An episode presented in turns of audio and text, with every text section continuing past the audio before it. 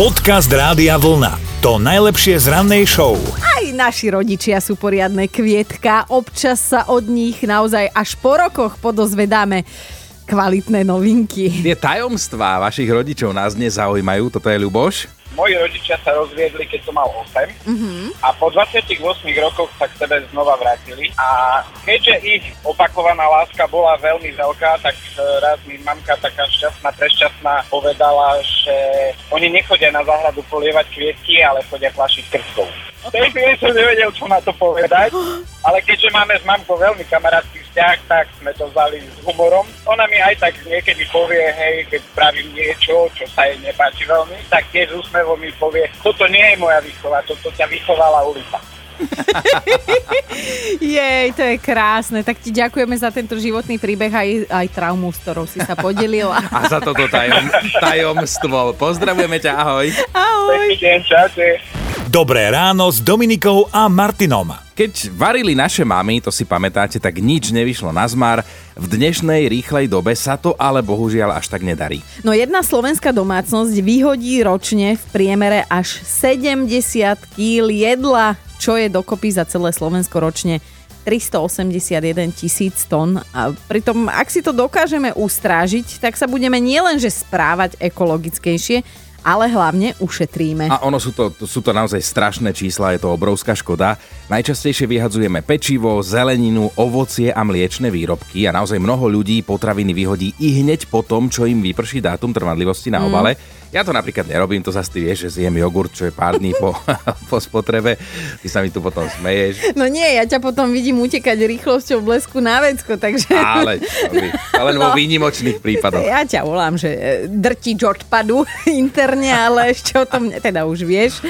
Akože všetká čestí, kolega, veď aj ja sa snažím, dokonca sú aj také finty, ako vzkriesiť napríklad takú zvednutú zeleninku, ja neviem, reďkovky, mrkvu alebo šalát. Stačí namočiť do pohára s ľadovou vodou a plátkom surového mm. zemiaka a toto celé dať do chladničky, kde sa teda zeleninka rýchlo spamätá. Ono celkovo to skladovanie je dôležité, napríklad paradajky alebo banány stačí mať pri izbovej teplote, ale zasa povedzme jablkám, tým je lepšie v chladničke. Alebo v brúšku. No je to naozaj hotová veda, ale ak máte pocit, že jedla vyhadzujete veľa, tak vyskúšajte pri varení trošku počarovať s tými ingrediencia... In...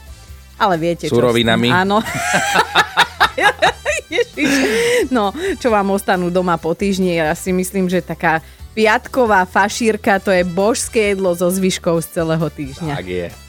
Podcast Rádia Vlna, to najlepšie z rannej show. Čo ste robili takto koncom augusta, keď ste mali devätnásť rokov? No, to keby ti poviem... Nehovor, tak... to bola rečnícka otázka. Jaj? Povedzme si o tej Belgičanke Zare. No dobre, tak Belgičanka Zara si neužíva žiadne prázdniny pred výškou, alebo teda nástupom do prvého zamestnania. Ona už, prosím, pekne naplno zarezáva a dokonca robí všetko preto, aby prekonala svetový rekord. Chce byť najmladšou ženou, ktorá sama preletí okolo sveta. Na trase má letieť ponad päťdesiatdva krajín na piatich kontinentoch, dvakrát má prejsť cez rovník a celá cesta bude trvať asi tri mesiace. Z Belgicka už Zara odštartovala, to bolo osemnásteho augusta.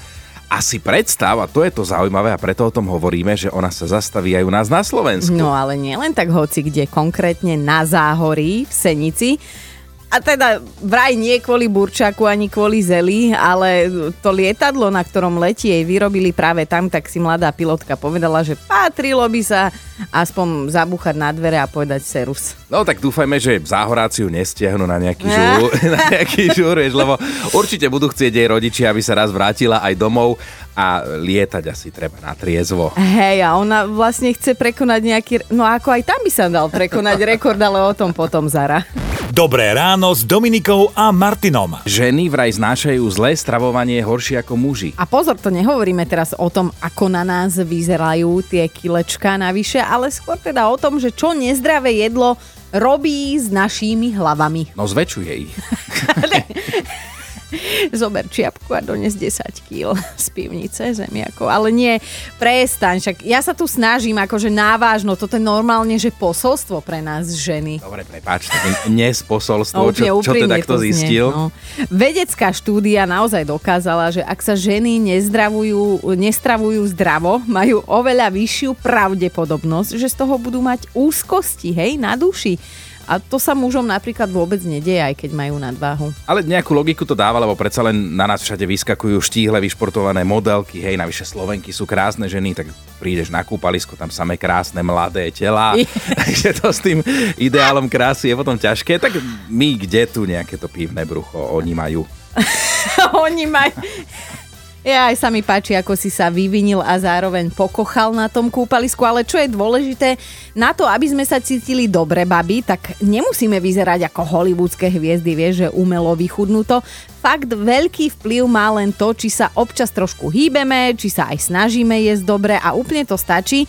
Napríklad ja dnes pôjdem príkladom, skúsim si dať čalát, že čo to so mnou urobí.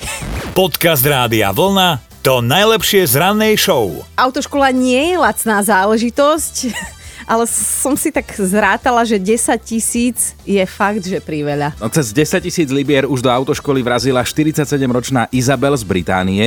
Ona sa totiž to vodičák snaží urobiť už tridsať rokov a za ten čas do toho naozaj naliala tieto obrovské peniaze, čo už za tie prachy by si mohla v podstate šoféra platiť. Hej, alebo taxíkom chodiť, no. Nemá to chuť a jednoduché, ona tú teóriu celkom zvláda, hej. Len keď sadne do auta, tak... panika, stres, všetko, rozklepe sa od nervov a to ju úplne paralizuje a ona to nikdy nedá. Ale pravda je, že niektorí ľudia by asi naozaj nemali mať vodičáky a nerobiť to na silu, lebo na to nemajú vlohy, veď vidíme to na tých cestách.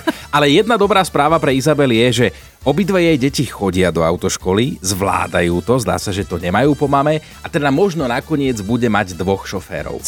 Taký Izabelka, vidíš, kto si môže povedať, že si porodil dvoch osobných šoférov. Dobré ráno s Dominikou a Martinom. Stále sme zvedaví na tajomstvá vašich rodičov. No Filip napísal, že jeho otec sa na oslavu päťdesiatky, na tej oslave sa priznal, že keď bol Filip malý, tak mu padol z rúk rovno na hlavu. Uha. A že teda päťdesiat rokov zbieral odvahu, aby to vôbec povedal mame. Odhodlal sa priamo na tej oslave s tým, že však... keď nemá žiadne následky teraz, tak po päťdesiatke už hádam ďalšie nebudú, no. Miriam napísala, s maminkou sme boli vždy kamarátky, ale bola veľmi rázna, čo sa večierky týkalo. Ešte ako dvadsaťročná som musela byť doma večer o desiatej. O to viac som sa vytočila, keď som sa jedného dňa od babky dozvedela, že mama od pätnástich vymetala diskotéky. Chcela pre teba lepšiu budúcnosť. Ako mala ona sama minulosť. a, a Sebi... Sebi nám napísal, že mamka s tatkom ma v lete posílali do krčmy po pivo, vždy som ledva uniesol tie dva krígle čapovaného cez pol dediny, neskôr som vlastne ani nechápal, že ako im to také porozlievané bez peny mohlo nakoniec chutiť a že až pred pár rokmi sa teda Sebi dozvedel, že v momente, ako zavrel bránku, tak oni utekali k susedom, nech majú chvíľu od mladého pokoj. Počúvajte Dobré ráno s Dominikou a Martinom každý pracovný deň už od piatej.